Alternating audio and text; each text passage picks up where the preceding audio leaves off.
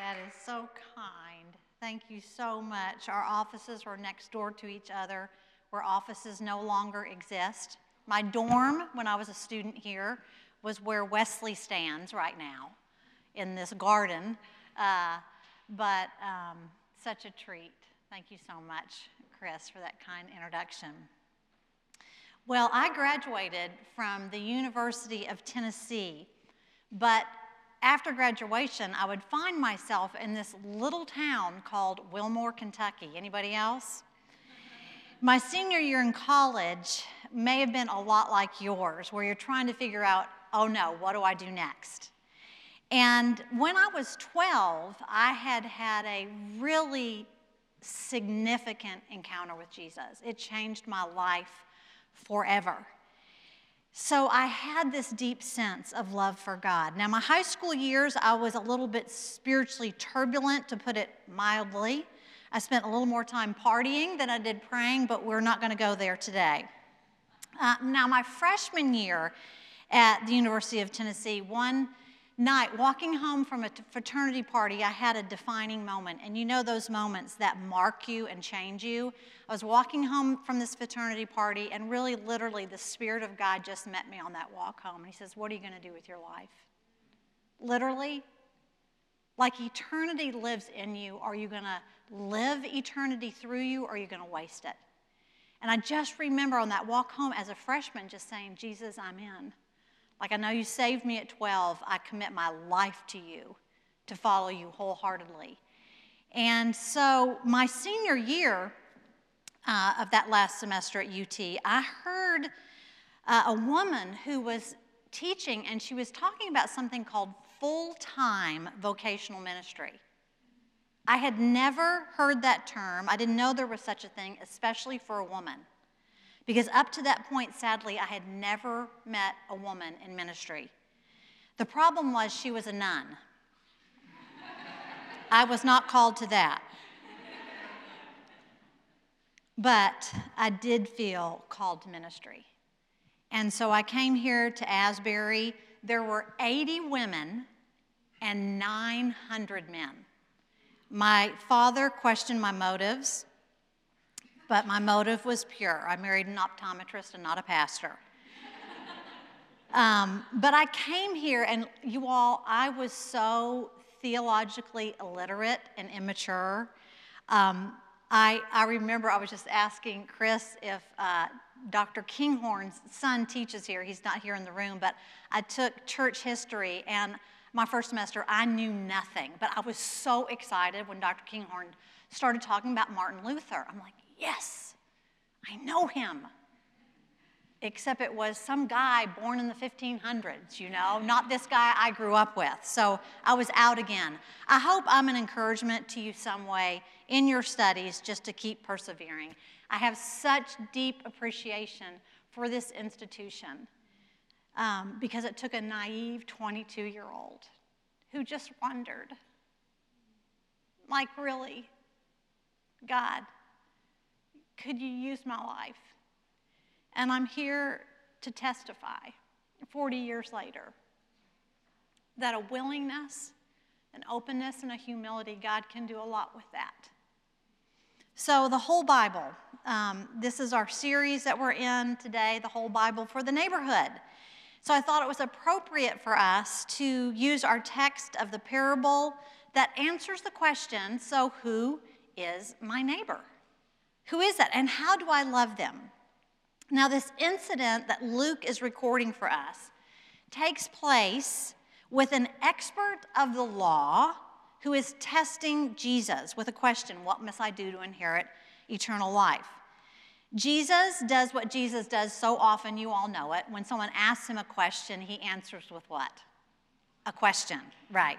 So, how do you read it? And this is this guy's opportunity. Answers perfectly. Love the Lord your God with all your heart, soul, mind, and strength. Love your neighbor as yourself. Leviticus, Deuteronomy. He gets it right. And Jesus says, You have answered well.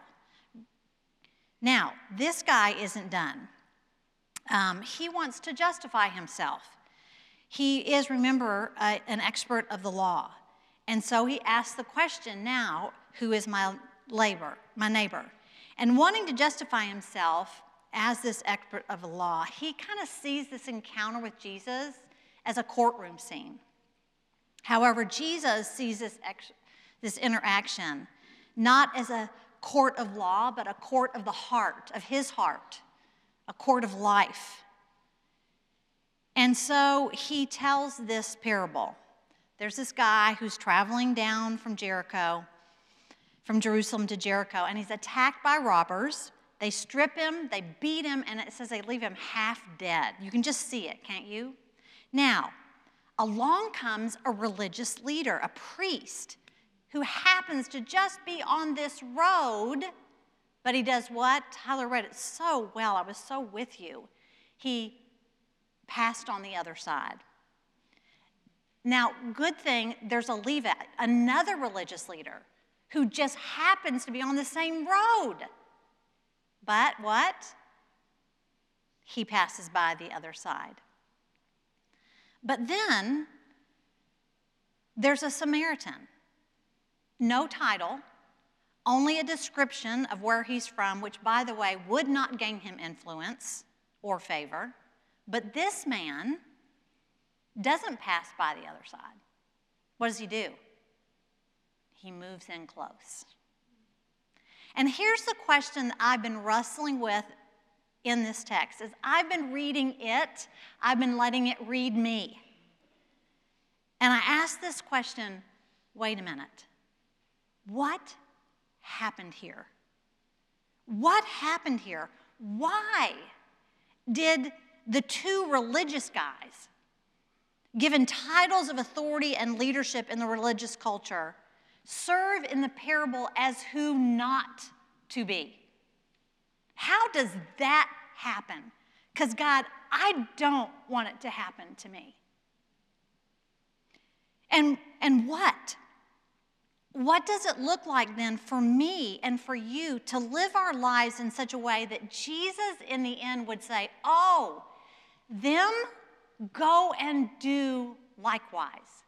Model your life after him or her. That's what loving your neighbor looks like.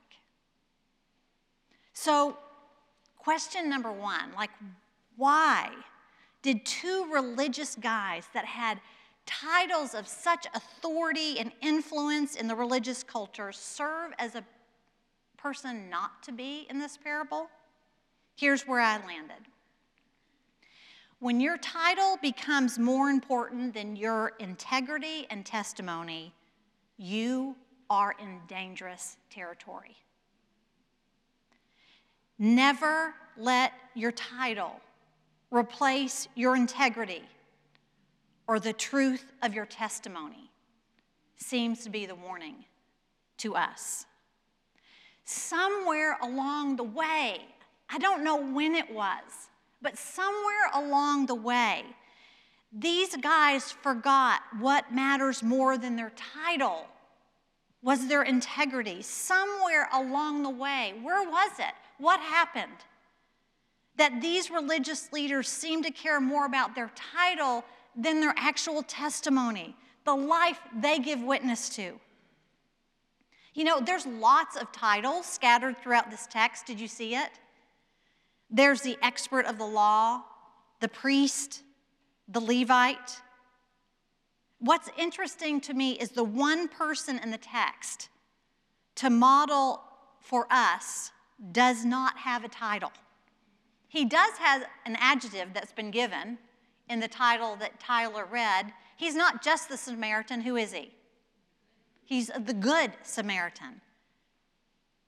Not a title, but an adjective, descriptive of his character. Now, listen, I get it. You're here at Asbury, you're listening to this podcast, you're online, and you're here because you are literally working for a title. Like you're working on obtaining a title.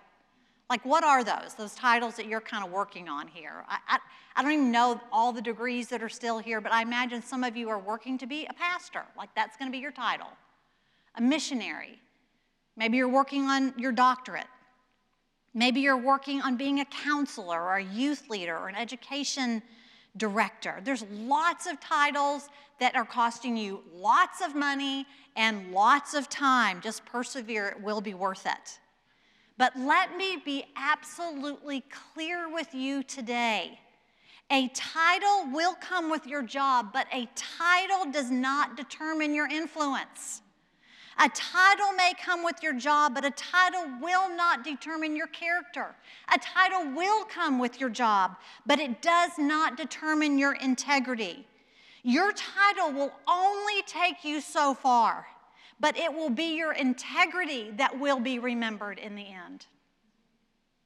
A title may give you influence, but the moment your influence is more important than your integrity, you are on a slippery slope. You are in dangerous territory. So, how do we avoid that? Never lead from your title, lead from the freshness of your testimony. You have to have one. Your testimony, I know it's old language, but it's powerful language. It's powerful truth. Your testimony, it's what you know, not the person next to you, what you know to be true in your core. Because you have you are a witness to something you've experienced of God. That's what your testimony is. It's something you know to be true. So here's my question for you. Like if we were to break into small groups or I was to hand you the microphone, what's your testimony? What is it right now? What do you know to be true in your life? Because you know some things. There may be some places you're grappling, but there's some things you know to be true. It's your testimony. What has God revealed to you in the past? How is God revealing Himself to you since you've been here at Asbury? And what about just today? Where can you stand and testify that His mercies are new every morning? Listen, I can testify that at 12, the power of cross of the cross met me. The truth of who Jesus is and what he offered me was so real. It's as real as it was then as it is today. I can testify of God's provision in my life that after years of infertility, followed by extensive surgery that required a hysterectomy at the age of 30, I can testify that God is a God of provision who gave me three amazing kids through the gift of ad- adoption. I can testify that when you're on a church staff where the leadership decides integrity isn't as important as their title, and end up in an affair, I can testify that God can use you and others as a remnant of integrity to heal and not walk away from the church. I can testify that when your own life is compromised by the same addiction that has had a generational stronghold and destroyed your own family members around you, that you can find your way out to a life of recovery that brings freedom and hope to others. I can testify that you can live sober one day at a time for 27 years this year. And I can testify that 27 years of sober living one day at a time, where that disease wants to destroy you and take you out, will not do it, but give you a place of honor instead of shame. I can test, I can go on, except I have more to my sermon. I can testify.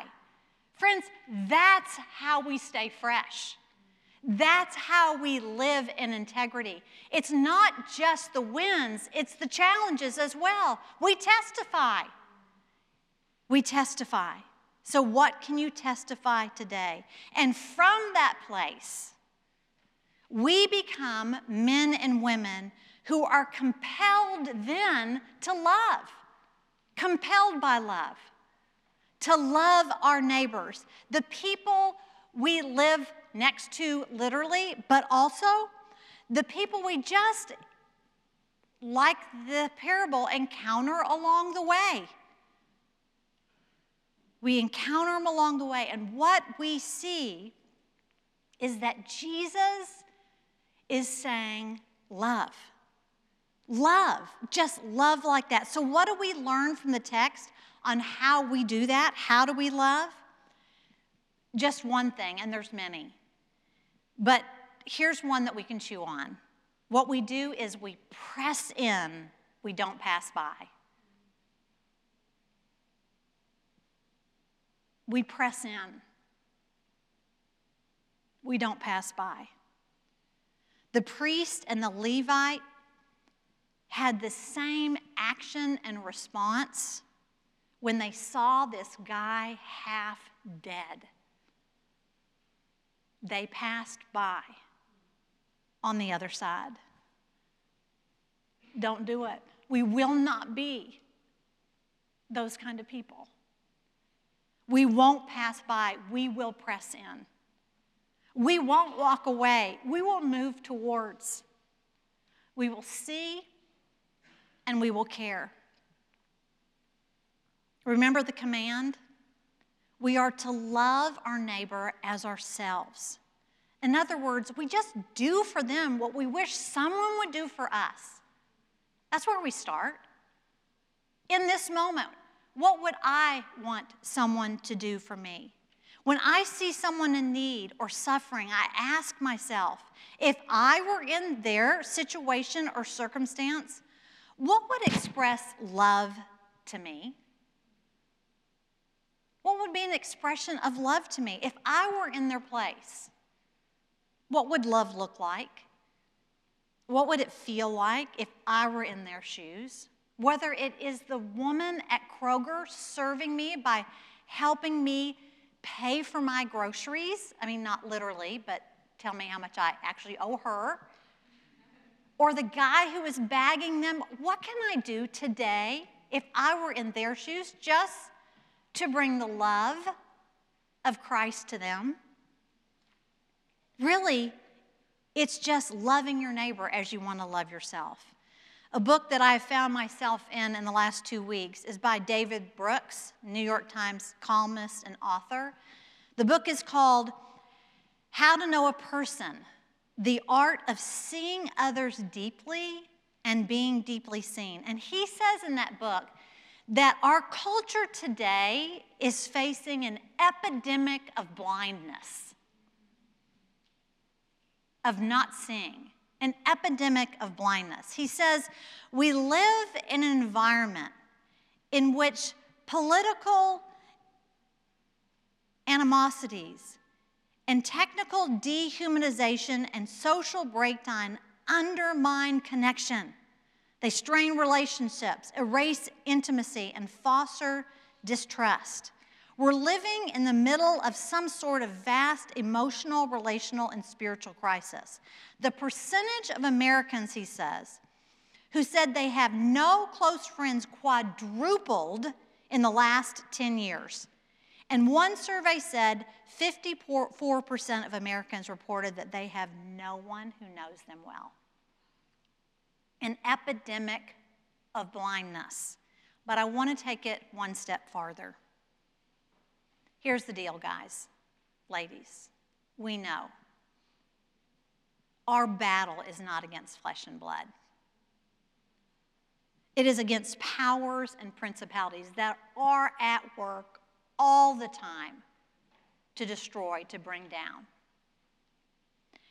And if I were to name a spirit or a power at work today that I see so prevalent, not just in the world, but sadly in the church, I would call it this a spirit of disregard. The spirit of disregard.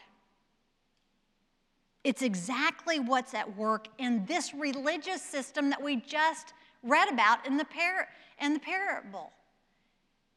The, these guys who were in the system but could not see, did not see. A spirit of disregard that says, I see you, but I pass by you. I disregard your presence or your worth. I see you in pain, but I'm staying away. I see you're alone, hurting, that you've been hurt, and maybe that I'm the one who did the hurting, but I'm out. I see you, but you don't matter. You don't matter enough to cause me inconvenience, to cause me sacrifice of my own time, or God forbid, my own repentance in some way that I've hurt you. I see you, bottom line, but I don't care. That's a spirit of disregard. And it's horrible, and it is hurtful, and it is prevalent.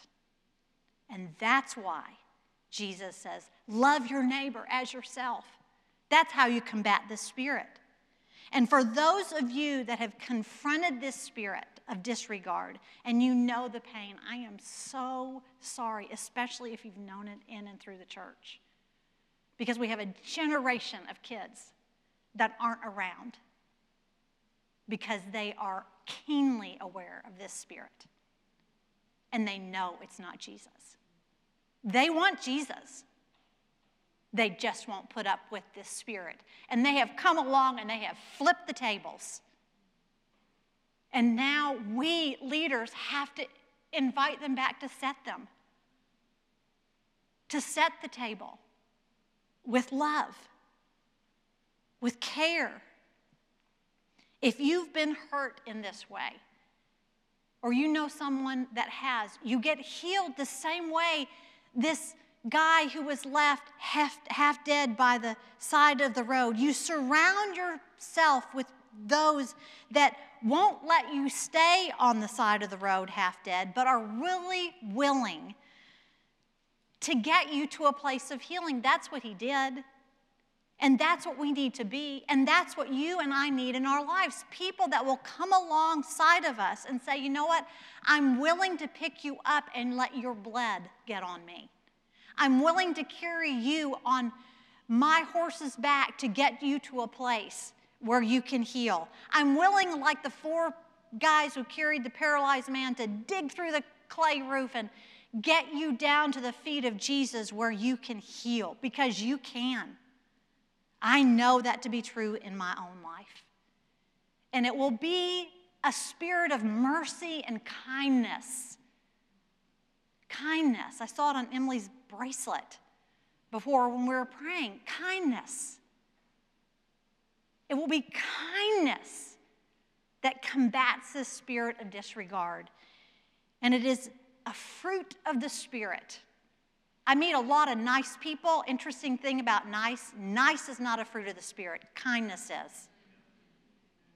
And God is raising up people marked with kindness and mercy. So, will we be someone worth talking about? Like this Samaritan, this Good Samaritan, whose life is marked by kindness and mercy. One who sees more than a problem in people, but an opportunity compelled by love. I love what Mother Teresa says. She says, Not all of us can do great things, but all of us can do small things with great love. It's just small things, but with great love. And so, in closing, I want to ask you today have you lost your way? Like you've passed by. You've come to seminary and you're, if you're three years in, it's hard to stay fresh because you're kind of saturated and it's all about the title and you forgot about the people. The people that drew you to this seat, the, the people that drew you to this place because you had a burden and a calling and a burning in your spirit. Maybe that's you. You just go, yeah, you know what? The title's gotten in the way. I need a fresh touch. Or maybe you're the other group of us that struggle because we are not seen. We've been hurt by a spirit of disregard. I'm so sorry. We see you, He sees you. I want to pray over you And my friend Zach says, it's important to make yourself known. My friend David Thomas says, humility is the currency of awakening. You want awakening in your life? You stand. And so as we pray, I want us to stand. I know there's not many in the auditorium, there'll be people listening. Maybe you're online. You stand where you are. But we're going to pray for each other. If you just need a, a fresh touch, the kindness of God in your own life, you just need to be seen, if you need to be renewed, revived, I want you to stand and then I want those of you around just to lay your hand on a friend. Is there anyone that would just make themselves known? Just say, I, I just need prayer today. I want more. Yeah. Just more. Come, Holy Spirit, come. Let humility bring awakening in our lives. We need a new touch. We need more of you. God, you are the opposite of a spirit of disregard. You are a kind, loving Father who knows how to care for us, who knows how to tend to our wounds, who knows how to empower us in such a way that we are set forth to be light in darkness, kindness in the midst of disregard, care in the midst of unseenness. Come, Holy Spirit, come. Lord, we want to be kind people who, who are the aroma of Christ compelled by love. Now, would you just lay your hand, if you're close to someone, just lay your hand on them. Just pray. God, come, come, come, Holy Spirit. Heal where there's wounds that have been inflicted. Uh, empower where there's complacency and uh, just numbness. More of you, less of us.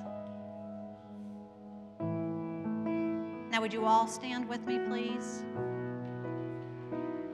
And we stand in union, declaring, God, we will be men and women not led by titles, but do whatever it takes to be men and women of integrity